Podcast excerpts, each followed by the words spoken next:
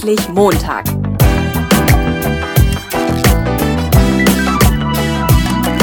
Ein Podcast von und mit Heiko Link.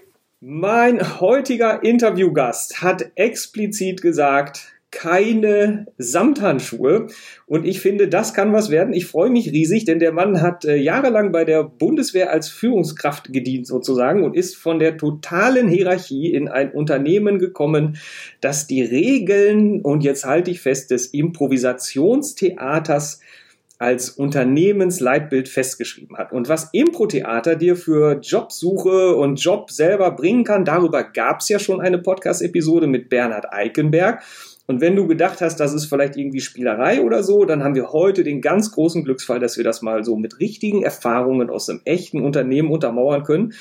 Und ähm, ich kaufe mir das unter Umständen mit ein bisschen Werbung für die Bundeswehr ein, aber was das betrifft, habe ich meinen Finger am Abzug, das kann ich dir sagen. und mein Gast heute ist geschult in Krisenkommunikation und äh, deswegen kann da auch gar nichts schiefgehen. Ich freue mich. Äh, herzlich willkommen. Hallo, Jan Helmchen. Ja, hallo aus Münster, hier ist Jan Helmchen, genau richtig. Ich war 14 Jahre Offizier bei der Bundeswehr und sitze jetzt bei Noventum, einer sehr agilen Unternehmensberatung im IT-Management-Umfeld, die dreimal in Folge ja, Deutschlands bester Arbeitgeber bei Great Place to Work wurde. Und das liegt nicht an den straffen Hierarchien hier, sondern an anderen Herangehensweisen bei der Arbeitsorganisation. Habe ich irgendwas vorweg gesagt, Jan, was ich nicht sagen durfte? Nee, alles ist richtig. Ich war tatsächlich äh, überzeugter Offizier, mache jetzt etwas ja. anderes, Job ohne Uniform. Und bei der Bundeswehr war ich dann tatsächlich äh, ja, äh, verantwortlich für die Gestaltung von Ausbildung und später dann, wie du schon gesagt hast, für Kommunikation. Krisenkommunikation ist eigentlich dann automatisch, wenn ich äh, ja, einfach dort auf Menschen getroffen bin, wenn man sich über sicherheitspolitische Aspekte austauscht, die dann anderer Meinung waren. Okay. Ähm, so, und dein Werdegang ist ja, also wir hatten uns kennengelernt bei einem Vortrag in äh, Paderborn ähm, und vielleicht bevor wir jetzt noch mal kurz darauf einsteigen, was macht Noventum eigentlich und wie läuft das da mit dem Impro? Äh, wir hatten irgendwie so, hattest du gesagt, vom Offizier zum Pfirsich und ich habe vergessen, wo kam noch mal der Pfirsich her? Wenn du das noch mal kurz erklären würdest. Ja, also äh, der Pfirsich ist hier so das Bild von meinem Chef Uwe Rotermund. Der äh, nutzt das immer als Gegenmodell zur ähm, Pyramide. Die Pyramide bedeutet alte Welt, straffe Hierarchien. Oben sitzt einer, weiß alles und dann geht's nach unten. Das ist für ihn die Pyramide. Und ähm, das Unternehmen hier, und so versuchen wir auch andere zu beraten, ist eher so das Bild eines Pfirsichs. Es gibt einen harten Kern. Wir machen ja Unternehmenskulturberatung. Also der harte Kern in der Mitte, das ist äh, die Unternehmenskultur, das sind die strategischen Entscheidungen. Und das drumherum, das Fruchtfleisch, das sind ja einfach die einzelnen Einheiten, die arbeiten, möglichst autark, möglichst eigenständig, die sich vernetzen sollen, wo es wenig Strukturen geben sollen, flache Hierarchien, wenn überhaupt noch Hierarchien und einfach eine enge Zusammenarbeit stattfinden soll. Das ist der Pfirsich und deswegen vom Offizier zum Pfirsich. Mhm. Und das war für dich, war das jetzt, würde man das als Quereinstieg bezeichnen, so mit einer Bewerbung oder wie, wie hast du das äh, gemacht? Ja, ich glaube, es ist ja ein Jobsucher-Podcast. Äh, ich alle Menschen, mit denen ich rede, ist immer Netzwerken, Netzwerken, Netzwerken. Ähm, war es eine Arbeit zu finden, ohne Bewerbung zu schreiben. Das hat funktioniert. Also es war bewusst gewählt nach den 14 Jahren Offiziellaufbahn, dass ich was anderes mache. Und dann habe ich mich versucht, hier sehr gut zu vernetzen in Münster. Ich komme ja selber nicht von hier, sondern meine Frau. Deswegen leben wir hier sehr zufrieden mit unserem Sohn Finn. Und äh, für mich war dann Münster neu nach meiner Bundeswehrzeit. Ich habe mich vernetzt und so hat es dann geklappt, hier mal mit Menschen ins Gespräch zu kommen und dann äh, ja direkt hier zu landen. Bei einem Arbeitgeber, zu dem dem ich gehen wollte, denn mein Erstkontakt mit Noventum war eine Abendveranstaltung, so ähnlich äh, wie die, bei der du mich gehört hast. So habe ich mal den Uwe Rotermund gehört und war einfach fasziniert und da wusste ich schon, da will ich hin. Ja, schön. Ähm, und jetzt, ich gucke ja jetzt mit den Leuten immer so, ja, was habe ich für Eigenschaften, was bin ich für ein Typ? Ne? So, ich bin ja hier in Ostwestfalen, jetzt sage ich so, ich bin humorvoll. Ein humorvoller Ostwestfale, ist das eine gute Idee oder ziehe ich damit lieber ins Rheinland? Man weiß es nicht. Ne? Das kommt so ein bisschen drauf an. Ne? Hast du den ja. richtigen Keller, wo du reingehen kannst zum Lachen, dann läuft das. Ähm, so, jetzt hast du die, die, die Hierarchie bei der Bundeswehr und jetzt hast du die, die, den Pfirsich äh, bei Noventum. Mhm. Und ich frage mich immer, ist das denn ein und dieselbe Sorte Mensch, die beides gut finden kann? So, mhm. weißt du, wie ist da, ja, was ist das für ein Charakter dahinter? Ne? Da, Obacht, jetzt geht der erste Werbeblock los, Bundeswehr. Ich muss äh, schlechte Vorurteile ein bisschen damit aufräumen, dass es da eben einfach nur straff und hierarchisch zur Sache geht. Äh, ich behaupte sogar, die Bundeswehr hat das äh, erfunden, teilautonomes oder autarkes Arbeiten. Denn äh, man macht ja Pläne fürs Gefechtsfeld und wenn der erste Schuss fällt, dann, ja, dann fehlen Informationen und dann muss man neue Entscheidungen treffen. Das heißt, man übt das immer schon eigenständig Entscheidungen zu treffen. Und so habe ich meine äh, 14 Jahre dort auch wahrgenommen. Vielleicht habe ich Glück gehabt oder es geschickt gemacht, dass ich in Bereichen war, in denen ähm, man, man, eigenständig sich entfalten konnte. Ich war bei der Luftwaffeninfanterie. Bei der Luftwaffe ist es so, ein, ein, eine gute Idee ist eine gute Idee. Da ist egal, was auf der Schulterklappe steht. Und ich konnte meine beiden ja, Hauptaufgaben, die ich in der langen Zeit, eben die beiden Stationen, die ich dort gemacht habe, tatsächlich sehr frei gestalten in meinem alten Arbeitsleben bei der Bundeswehr. Äh, Ausbildung gestalten, also wie gehe ich mit Menschen um, denen man etwas vermitteln soll, und dann später Öffentlichkeitsarbeit gestalten. Äh, wie komme ich mit der Gesellschaft äh, in Kommunikation? Da war ich sehr frei, da hat man sicherlich ein bisschen Vertrauen sich aufbauen können, mit vielleicht auch ganz guten Arbeitsergebnissen. Und dann durfte man ziemlich freie Entscheidungen treffen und dann immer in dem Sinne, mit dem gemeinsamen Ziel vor Augen, ähm, äh, das mit dem eigenen Weg zu erreichen. Das heißt, das habe ich schon kennen und schätzen gelernt bei der Bundeswehr und ich glaube, das war mir auch schon äh, früher sehr, sehr wichtig. Also ich kann sagen, mein Umfeld war nicht so begeistert, als ich zur Bundeswehr gegangen bin nach dem Abitur. Die sagten, du passt da gar nicht hin, du bist doch so ein Freigeist und kreativ und das passt überhaupt nicht. Und es kam aber so, wie ich es mir gehofft habe, dass es durchaus ein spannendes Umfeld ist mit vielen Menschen, wo man auch eigene Ideen vorantreiben kann. Und das habe ich dort erlebt. Und deswegen war genau dieser Aspekt, ich habe gute Ideen und möchte sie umsetzen, äh, für mich ganz maßgeblich jetzt bei der Wahl äh, eines weiteren Arbeitgebers. Also ein Beispiel, äh, viele meiner Offizierkameraden, äh, nachdem sie die Bundeswehr verlassen, werden, also ich weiß gar nicht, wie viele DAX-Konzerne es gibt, wo ähm, so, so ein ehemaliger Hauptmann, wie ich es bin, einfach der Assistent vom Vorstand ist.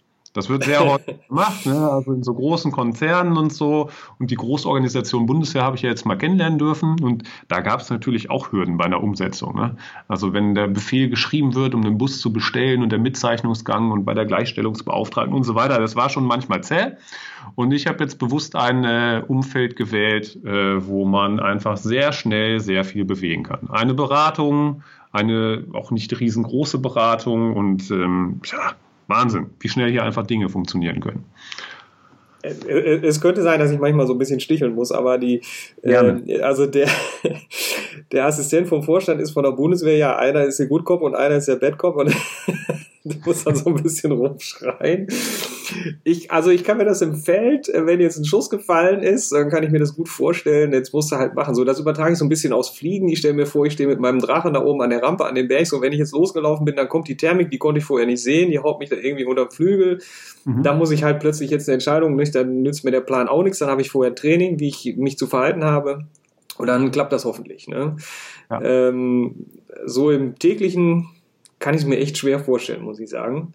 Äh, ich hatte immer so meinen Papa, der hat dann gesagt, ja, da musst du bei der Bundeswehr, ich war ja, bei mir war ja noch Wehrpflicht, da musst du das machen. Und dann habe ich gesagt, nee, das würde ich aber nicht machen. Dann hat er gesagt, ja, da musst du das machen. Dann hat er gesagt, nee, das würde ich ja auch nicht machen wollen. Dann sagt er, ja, ja wenn du das aber alles nicht machst, dann sperren die dich ein. Und dann habe ich gesagt, oh, dann gehe ich da lieber nicht hin. Ja, ich verstehe schon. Ja, ne? ja. ja, authentisch ist es, wenn man es mal erleben darf. Ich habe da ja. noch ein Beispiel, wie halt, bei uns war ja der letzte Wehrpflichtige Deutschland, 2011 wurde die Wehrpflicht doch ausgesetzt, da waren Fernsehteams dabei und die haben dann auch unterstellt, so, ja, ihr macht das doch jetzt alles anders, nur weil die Kamera dabei ist. Da habe ich gesagt, so, nein, wir machen ja Ausbildung für Menschen. Ob eine Kamera dabei ist oder nicht, äh, das ist jetzt erstmal egal. Aber ein Mensch bewegt sich ja nicht besser, wenn ich den anbrülle. Der muss verstehen, warum er die Dinge tut, die er gerade macht. Das muss ich dem erklären. Und dann ist die Chance groß, dass er es auch wirklich macht mit Überzeugung. Und so sind wir das angegangen. Äh, ich kann ja nicht für den Gesamtbereich Bundeswehr sprechen, aber ich kann einfach sagen, dort in Germersheim im Luftwaffenausbildungsbataillon wurde das so gemacht. Und äh, ich fand das ganz gelungen. Und dennoch, ich habe es ja gerade schon angedeutet, es gibt da in einer Großorganisation auch viele Hürden. Und ich hm, habe jetzt erstmal den Wunsch, das nicht bis zu meinem Lebensende zu machen, dass äh, so eine, so eine, ich verreise, dass das erstmal drei Wochen Vorlauf benötigt, um das irgendwo genehmigen zu lassen und so weiter. Das ja. macht hier einfach richtig Bock, merke ich. Okay. Wenn so welche Dinge doch ganz einfach auch dann, zu regeln. Dann, dann kommen wir doch jetzt mal äh, zur, in die private Wirtschaft zurück sozusagen. Und ähm, was, was genau macht eigentlich Noventum und ähm, wie, was, wie läuft das da mit den Impo-Regeln? Das muss ich jetzt natürlich ganz genau wissen. Ne? Ja, ich muss ganz kurz zur Geschichte des Geschäftsführers oder Gründers sagen, Uwe Rotermund war selber Führungskraft, kam aus einem IT-Umfeld und war sehr enttäuscht bei seinem Arbeitgeber. Da kamen externe Berater, die haben äh, viel Personalkörper wegreduziert, er hatte selber gute Ideen, die wurden gar nicht gehört. Äh, das heißt, die externe Meinung war viel wichtiger als die von eigenen Mitarbeitern.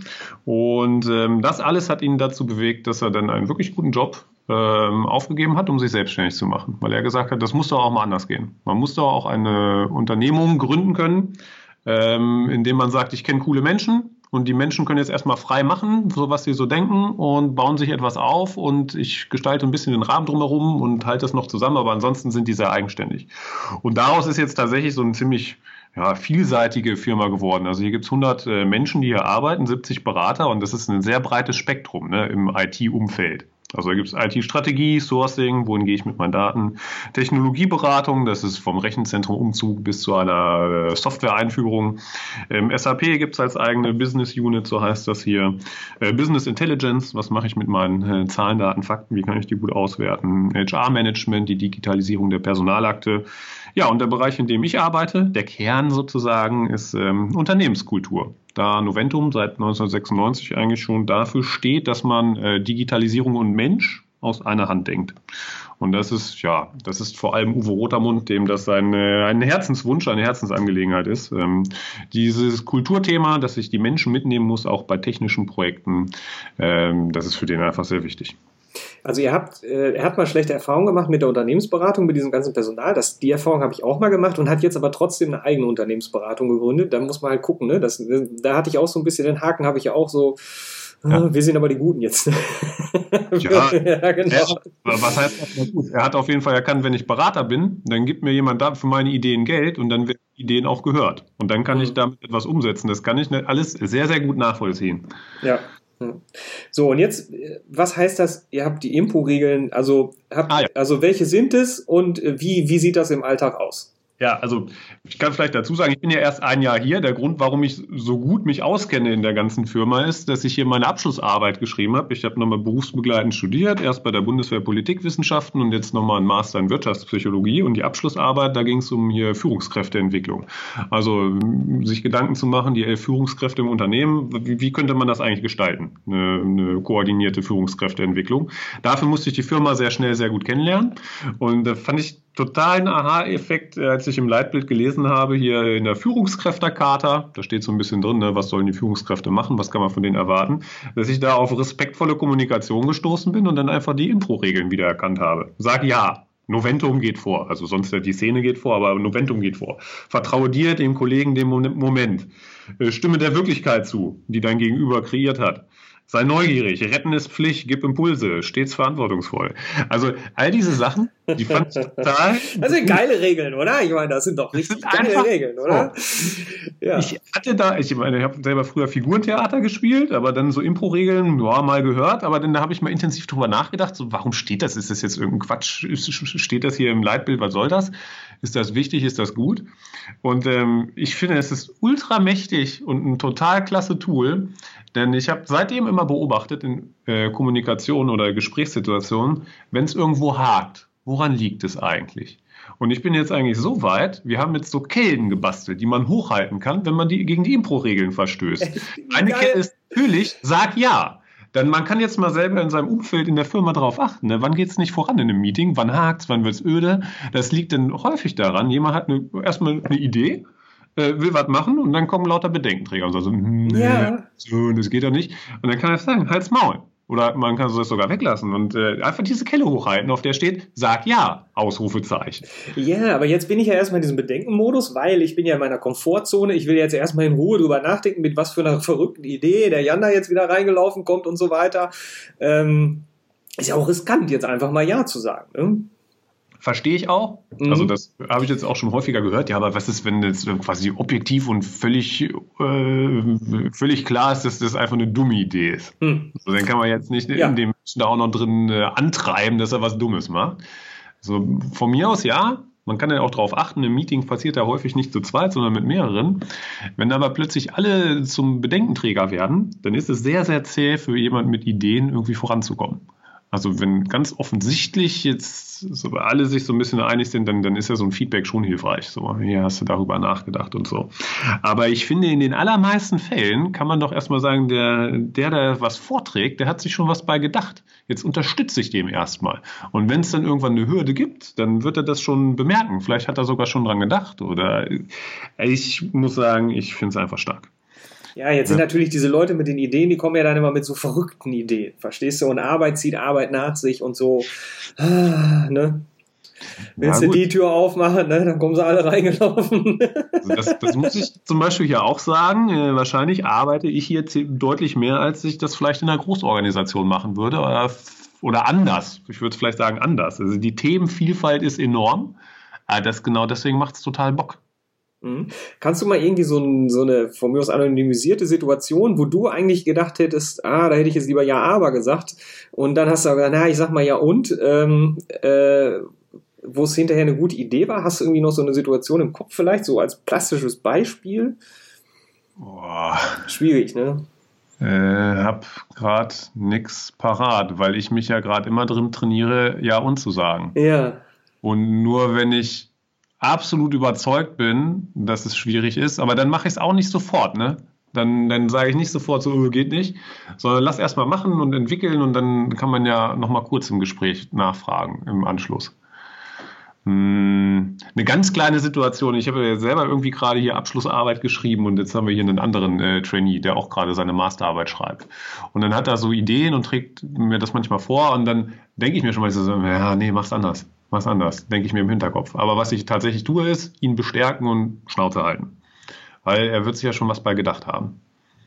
Ja, diese Idee hinter dem Ja und ist ja auch immer die, die, die, die Ursprungsidee, die vielleicht noch nicht reif ist. Ne?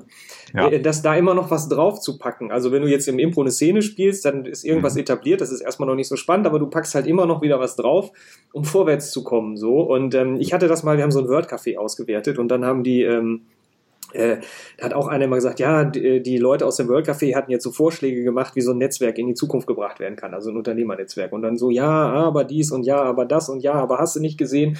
Und wenn man da mal ja und drauf packt und sagt, ja, das können wir jetzt so nicht machen, aber, ne, also ja, und wenn wir jetzt X oder Y machen würden, dann ging es ja vielleicht. Ne? Und da hm. musst du halt in die richtige Richtung denken. So, und das finde ich ganz cool. Ne? Absolut. Äh, so, macht ihr denn, also ihr habt diese Kellen im Meeting und habt ihr denn äh, noch diese furchtbar gruseligen PowerPoints? ähm, also ja, PowerPoint gibt es noch. Ja. Äh, war neulich gezwungen, einen Vortrag zu machen. Hier sein Thema, was eigentlich 90 Minuten sind, in 20 Minuten ähm, auf so einer Hausmesse äh, ohne äh, PowerPoint zu machen, hat auch gut funktioniert. Ja. Hat ein bisschen was gemalt. Nö, wir haben schon noch PowerPoints. Hm, jetzt bei uns im Team versuchen wir das. Nein, was heißt wir versuchen? Wir machen das natürlich gar nicht. Wenn wir, wenn wir Meetings machen mit dem eigenen Team, Culture Change Management, dann ist, äh, versuchen wir so ein bisschen Digitalverbot zu machen und bunt und kreativ im bunten Raum äh, Dinge ja, zu visualisieren, äh, Gedanken zusammenzutragen und das äh, außerhalb der digitalen Welt zu machen. Und Jetzt pass auf, jetzt habe ich gerade was geholt. Jetzt nicht erschrecken gleich. Ähm, liebe Hörer, ihr auch nicht. Beim, äh, also ihr habt ja diese Kelle, das finde ich total geil. Und was ich beim Impro finde, ähm, ist ja, man kriegt auch immer so ein hartes Feedback. Ne? Also es gibt so Regeln, mhm. da werden Szenen gespielt und wenn Leute, dann stehen da fünf Leute und wenn drei einen Schritt zurück gemacht haben, ist die Szene langweilig und zu Ende. Ne? Oder ihr haltet jetzt diese Kelle hoch und bei uns ist das so, wenn irgendwie eine Szene langweilig wird, dann machen wir auch mal, da haben wir so eine Tröte. Ne? So und dann ist vorbei, ne? Und so eine Tröte im Meeting, ey, weißt du, bei so einer PowerPoint, wie geil ja, okay. das denn, ne? Mir fällt gerade auf, du hast ja gar keinen Eindruck, wie hier Meetings abläufen. Ja. Ähm, wir machen Handzeichen, ne? Wir arbeiten ja. mit Fist of Five und sowas. Das kommt eigentlich aus der Hausbesetzer-Szene in Berlin. Okay. Da man immer permanent nicht nur sein teilnahmsloses Gesicht äh, im Auditorium sehen kann, sondern wenn über Themen gesprochen wird, dass man sich eben entscheidet. Fünf Finger sind volle Zustimmung, ähm, ein Finger ist das wenigste, das heißt, ich muss jetzt hier mal ganz dringend da was zu sagen. Äh, zwei Finger ist auch noch, ich bin da eher gegen, ne? so vetomäßig. Ähm, ja, also damit arbeiten wir viel und da gibt es dann noch andere Sichtzeichen. Das spielt mir natürlich in die Karten, das gab es im Wald auch bei der Bundeswehr als Infanterieoffizier. Das gibt es jetzt hier weiter im, im Office-Alltag. Der, ähm, der, Lauf ist auf mich gerichtet, da müssen wir nochmal dringend drüber sprechen. und das ist schon hilfreich. Was du gerade beschrieben hast, ist, glaube ich, langweilig ist einfach so, die Zeigefinger kreisen umeinander. Das bedeutet wiederholen. Wiederholen ist langweilig. Äh, so einen Rahmen, Bilderrahmen zeichnen mit den Zeigefingern. Das wäre jetzt ein Beispiel für, du gehst jetzt völlig am Thema vorbei. Das interessiert ja gerade keinen. Also ähm, da haben wir hier etablierte Sichtzeichen für die doch, Meetings, um das effizient zu gestalten. Ich finde es doch gerade schade, dass wir kein Video haben, weil ansonsten, aber ja. gut. okay, also mein letztes Meeting ist echt lange her, äh, aber die letzte PowerPoint leider noch nicht so lange. Ähm, ja. die dann schon aufmachen. Ich sehe, es sind 80 Folien. Oh, oh ja. Furchtbar. Ähm, äh, was hast du noch so impromäßig mit unterstützen ist ja auch so eine Sache und da machen wir noch mal einen äh, extra Podcast mit dem Dr. Smith heißt er, ne? Den hatte ich ja auch ja. bei dem, äh, da wollen wir jetzt nicht ja. zu weit vorgreifen, aber da wird es auch noch mal was geben zum Thema Unterstützerkultur. Äh, aber das muss ja auch erstmal in so einen Laden reinkriegen irgendwie. Ne? Also es gibt ja auch dann so Konkurrenz äh, mit den Abteilungen und so weiter. Ähm, wir haben aber hier jetzt die geilste Idee gehabt und so, ne? und nicht ihr. Ne? Ja, hm, Konkurrenz gibt es hier nicht. Es gibt eben so, es gibt eben letztlich hier kleine Unternehmen im Großunternehmen und die arbeiten sehr gut und professionell äh, für sich und manchmal auch mit anderen. Und es ist jetzt schon so eine Idee, also hier Stichwort Cross-Selling im Vertrieb oder generell einfach mal zu überlegen, wie kann man Dinge gemeinsam machen. Äh, ein Beispiel, ähm, ja, Ne, wann, wann, wann, wann bewegen sich Menschen? Ähm, wir haben äh, gewisse Produkte von unseren Services, das spricht halt alles so Personalmenschen an, ne, die in der Personalabteilung arbeiten. Aber das ist unser Kulturthema, das ist aber auch der HR-Controller für äh, Business Intelligence. Dann gibt's noch die für irgendeine Lösung für die Digitalisierung der Personalakte, aber die Zielgruppe ist immer das HR-Portfolio. Irgendwelche Menschen in der Personalabteilung. So, um das jetzt zu trainieren, dass wir da quasi gemeinsam auftreten, äh, machen wir jetzt einfach dieses HR-Portfolio im Oktober als eine äh, gemeinsame Live-Veranstaltung. Wir haben so ein bestehendes Format, das Business Unusual Forum. Das war überwiegend bisher so ein Kulturthema und dieses Jahr haben wir gesagt, das nutzen wir mal, um uns auch selber zu trainieren. Äh, dass diese drei Abteilungen eben gut zusammenarbeiten und sich gemeinsam Gedanken machen. Wie macht man so eine Veranstaltung schmackhaft für die Zielgruppe, die erstmal ein bisschen unterschiedlich ist, aber dennoch der dann der Blick über den Tellerrand dann ja doch nahe liegt. Äh, dass so einer, der eigentlich HR-Controller ist, durchaus auch mal hier sich zum Thema Unternehmenskultur ein bisschen Inspiration holt. Das wäre jetzt so ein Beispiel. Wie schaffe ich das so, diese Silos aufzubrechen? Silos haben wir hier nicht. Und jeder arbeitet super und hilft auch dem anderen, aber dass man das sogar wirklich so den Rahmen so setzt, dass sich ähm, ja viel Zusammenarbeit sozusagen automatisch entwickelt. Hm, na gut, ähm, hast du da auch was von der Bundeswehr mitgenommen noch? Weil da würde ich es mir jetzt wieder gar nicht so richtig vorstellen können, ehrlich gesagt, aber Mm. Ähm, ja, bei der Bundeswehr war es so, ähm, man kann sich das so vorstellen, dort wo ich angekommen bin, in der Ausbildungsabteilung nach dem Studium, äh, ein großes Haus wie eine Schule, 150 Personen äh, und eine Etage war meine Etage. Ne? Ja. Irgendwie so 50 Soldaten, ein paar Ausbilder, viele Rekruten. Ähm, das war dann, sagen wir mal, das Erdgeschoss war meins, dann gab es einen ersten Stock, einen zweiten Stock. Und als ich dort ankam, war es irgendwie schon so, ja, jedes, jedes Ding hatte auch so seine Eigenheit, ne? Jeder Stock, also Zug heißt das bei der Bundeswehr. Jeder Zug hatte so sein eigenes Personal und Besonderheiten und man hatte so ein bisschen Konkurrenz so untereinander und man wollte schon zeigen, man ist jetzt hier der coolste als dritter Zug oder erster Zug oder was auch immer. Ähm, mir passte das nicht. Und äh, mit allen, die dann nach mir kamen, also einmal im Jahr kam dann halt ein neuer Offizier, äh, haben wir immer völlige Transparenz einfach gemacht. Haben wir gesagt, so, wir haben ja irgendwie alle den gleichen Job du kannst mal hier so eine Ausbildung vorbereiten, ich mache dafür das. Ich habe einfach, und auch, ne, also wenn der neue kam, ich habe sofort völlige Transparenz gemacht, habe dem alles angeboten, was ich habe und habe dafür auch äh, vieles zurückbekommen. Jetzt der Kurt Smith wird dann im folgenden Podcast sagen, dann mit dir so, ja, aber besser wäre, ich hätte da auch was eingefordert, dafür, dass ich so viel offenbare von mir. Äh, informell würde ich behaupten, habe ich das auch. Also ich hatte jetzt nicht den Eindruck, dass jemals so, so, ein neu ankommender Offizier auf die Idee käme, jetzt nur mich auszunutzen, ohne auch was zurückzugeben. Also das hatte man sicherlich schon noch im Hinterkopf. Aber da habe ich das bei der Bundeswehr einfach gemacht. Und es gibt immer so einen alten, alteingesessenen Soldaten in so einer Kompanie, ne? der Spieß, der Kompaniefeldwebel. Das ist so der, ja, der hat da die meiste Erfahrung, ist sozusagen der, der informelle Chef eigentlich ist man als Offizier dem vorgesetzt, aber das ist einfach hier der alte, der Opa, der Eingesessene, auf den hört man auch. Der zeigte sich da ziemlich beeindruckt von, weil er hatte uns gesagt, so hat er das in der Vergangenheit eigentlich nie erlebt. Dass, ähm, es gab immer coole Typen, die haben ihren Job alleine gut gemacht, aber völlig neuartig für ihn war, dass er sich jetzt gegen so einer, so einer Gruppe junger Offiziere gegenüber sah, die einfach äh, richtig bombenfest zusammengehalten haben. Äh, da zeigt er sich echt beeindruckt von. Äh, definieren wir doch mal gerade äh, Transparenz. Also wie, wie sieht das dann aus? Ähm, jetzt bei der Bundeswehr oder auch bei Noventum. Ähm, Mhm. Was sagst du da? Also ich ist ja äh, Transparenz an sich ist ja ein heißes Thema, finde ich. Ja, also ich Transparenz. Ähm, ja, ja, hier bei der Bundeswehr hieß das, ähm, man musste ja Ausbildung gestalten. Ich habe einfach alle meine Ausbildungsmaterialien bereitgestellt. In der Schule wäre das jetzt so, es gibt irgendwie drei Mathelehrer, wenn die sich einfach völlig transparent austauschen in ihren Unterrichtsmaterialien. Okay, die, die Lehrer untereinander, okay, ja genau, weil die Schüler müssen es ja eh kriegen, genau, ja, sonst geht es ja nicht. Ja, das genau. wäre so ähm, ein Beispiel dort. Und hier bei Noventum, das fand ich sehr charmant. Ähm, jedes, ne, es gibt ja jetzt hier so sechs Bereiche, oder sieben, ähm, die haben einen eigenen Businessplan. Ne? Für jedes Jahr, da plant man das, was man eben vorhat mit seinem eigenen Geschäftsfeld.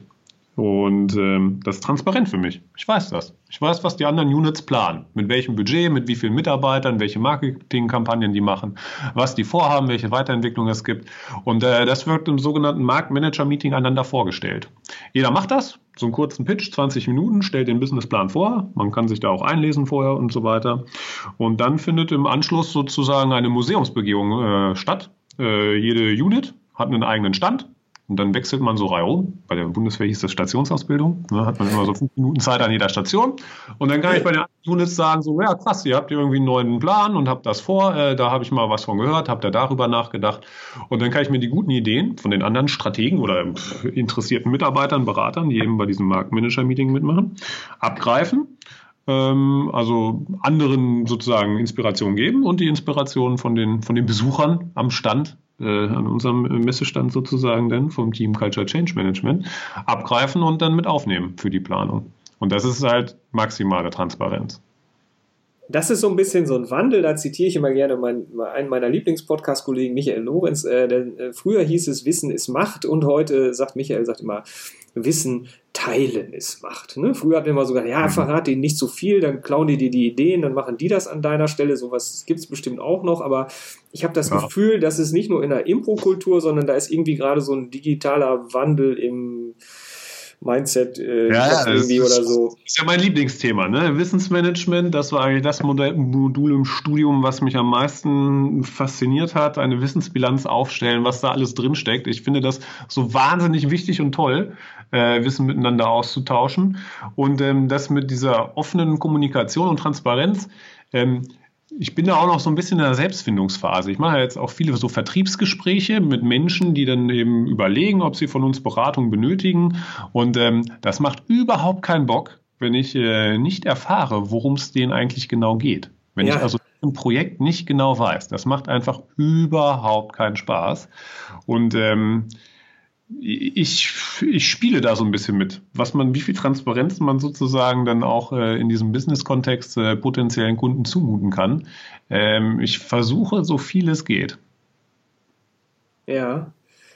Ähm, ich habe jetzt gerade noch so, so einen anderen Gedanken. Ich, ich glaube, das wird jetzt ein bisschen harter Cut, äh, weiß ich nicht. Ähm, was mir jetzt gerade einfällt, vielleicht kommen wir gleich auf die Transparenz nochmal, Entschuldigung, lieber Hörer, nochmal zurück. Ähm, Thema Feedback auch, ne? Mhm. Ähm, wenn du wenn du in so einem kaufmännischen Beruf, wenn du zum Beispiel so als Führungskraft unterwegs bist, ne? Und mhm. ich bin, ich war jetzt gedanklich gerade bei diesen Ständen, die ihr da habt, und ihr stellt euch gegenseitig die, äh, die ähm, Businesspläne vor und was ihr da alles macht und so weiter. Ne? Wenn ihr ja. jetzt ähm, wenn du jetzt so eine Führungskraft bist und du willst ein Feedback haben, dann ist das halt immer schwierig, weil Leute sagen dir das nicht so richtig. Ne? Also du, wenn du Handwerker bist und du baust einen Tisch oder dichtest einen Wasserhahn ab, dann siehst du, wenn der wackelt oder tropft, ne? Und dann weißt du, okay, ich habe ein hartes Feedback von dem Tisch oder dem Wasserhahn, jetzt muss ich da irgendwie noch ran, ähm, bis das Ding funktioniert. So als Führungskraft, finde ich, hast du manchmal freundliches Getue oder du weißt nicht so genau, wenn ich jetzt anders entschieden hätte, wäre es dann besser oder schlechter gewesen, keine Ahnung, hätte es vielleicht auch von selber funktioniert. Und äh, da finde ich aber im Impro halt wieder, ne, jetzt kommt wieder hier, ne, Tröt, tröt, ne? Ähm, hartes Feedback, ne? Habt ihr dann auch eine andere Kultur äh, mit Absolut, Leuten, so, ja. so nicht so, weißt du, der, du hast ja auch gesagt, keine Samthandschuhe und so weiter. Aber das ist ja auch immer so eine Sache, so wie eben, äh, Empathie für Führungskräfte und wie kann ich Kritik üben und lauter so Zeug. Ne? Also ich, ich sag mal so, ne? Ähm, ich wusste ja anfangs gar nicht, dass ich hier bleiben würde. Ich kam ja erstmal nur, um so eine Abschlussarbeit zu schreiben. Ich wusste es nicht, ne? dass, dass ich hier auch weiter arbeiten könnte. Und ähm, man hat, ich hatte hier den Eindruck, ähm, dass egal auf wen ich getroffen bin, und ich habe ja überwiegend mit den Führungskräften gesprochen, da im Rahmen meiner Arbeit, ich habe die alle interviewt, dass die sehr interessiert an Feedback sind. Und dann, das führte auch dazu, dass ich halt einmal dem Chef bei einem Vortrag zugehört habe, ihn einmal gefragt habe, hast du hier, Uwe, hast du Interesse daran, so ein bisschen Feedback auch aus Kommunikationssicht und so. Und dann habe ich ihm halt auch nicht nur schöne Sachen gesagt. Und der war da total daran interessiert und dankbar. Und das ist hier, also das sage ich jetzt, ne, man muss das hier mal erleben äh, bei Noventum, aber äh, das ist so. Äh, das Mitarbeitergespräch ist so vorgesehen, dass man auch der Mitarbeiter, der alle halbe Jahr mit seiner Führungskraft spricht, dem auch ein Feedback gibt. Ähm, darüber hinaus, anonymisiert ist das ja jedes Jahr möglich im Rahmen der Mitarbeiterbefragung, ne, bei dieser Great Place to Work Befragung. Ähm, da gibt's auch einige Fragen, die speziell auf die eigene Führungskraft abzielen. So, und da kriegt die Führungskraft dann immer ein Feedback, wie sehen meine Mitarbeiter mich eigentlich in diesen verschiedenen Bereichen. Ja, also man kann auch sagen, ja, das ist hier absolut gewünscht. Wenn jemand unzufrieden ist, möge er das bitte sagen und das ist dann völlig egal, welchen, welche Funktion die andere Person hat. Ob das jetzt eine Führungskraft ist, meine Führungskraft ist. Äh, Realität ist natürlich, Menschen sind unterschiedlich. Manche nutzen das direkter, manchen liegt das nicht so, die machen das nicht so gerne. Äh, das ist sicherlich auch hier so bei Novento. Was ich nicht leiden kann, sind so Leute, die, die es aussitzen, die nichts machen. Ja. Äh, freundliches Getue. Ja. Ähm, und ansonsten denke ich mal, man muss halt aufpassen, dass man nicht in so eine Nörgler-Ecke kommt. Ne? So weißt du, so wie im Restaurant hat's geschmeckt, der Teller ist noch dreiviertel voll. So, nee, hat's nicht, aber na, ich hatte heute keinen Hunger. Ähm, dann, äh, äh, weißt du, wenn der Kneiper sich irgendwann wundert, warum kommen keine Gäste mehr, warum ja. bestellt hier keiner mehr was zu essen, dann ist ja, ja besser, du sagst es ihm. Ne?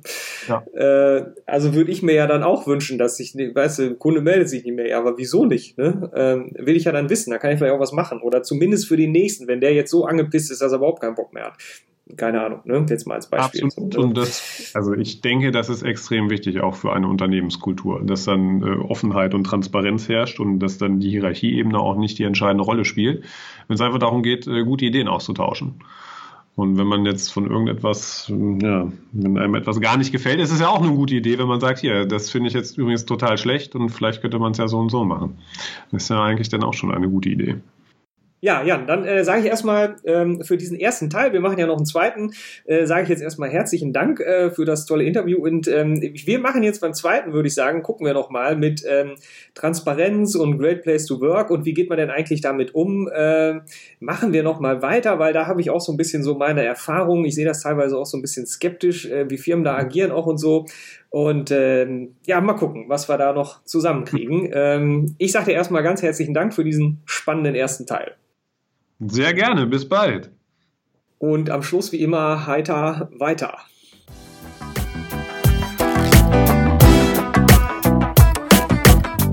Neugierig geworden? Dann gibt es weitere Informationen auf www.endlich-montag.net.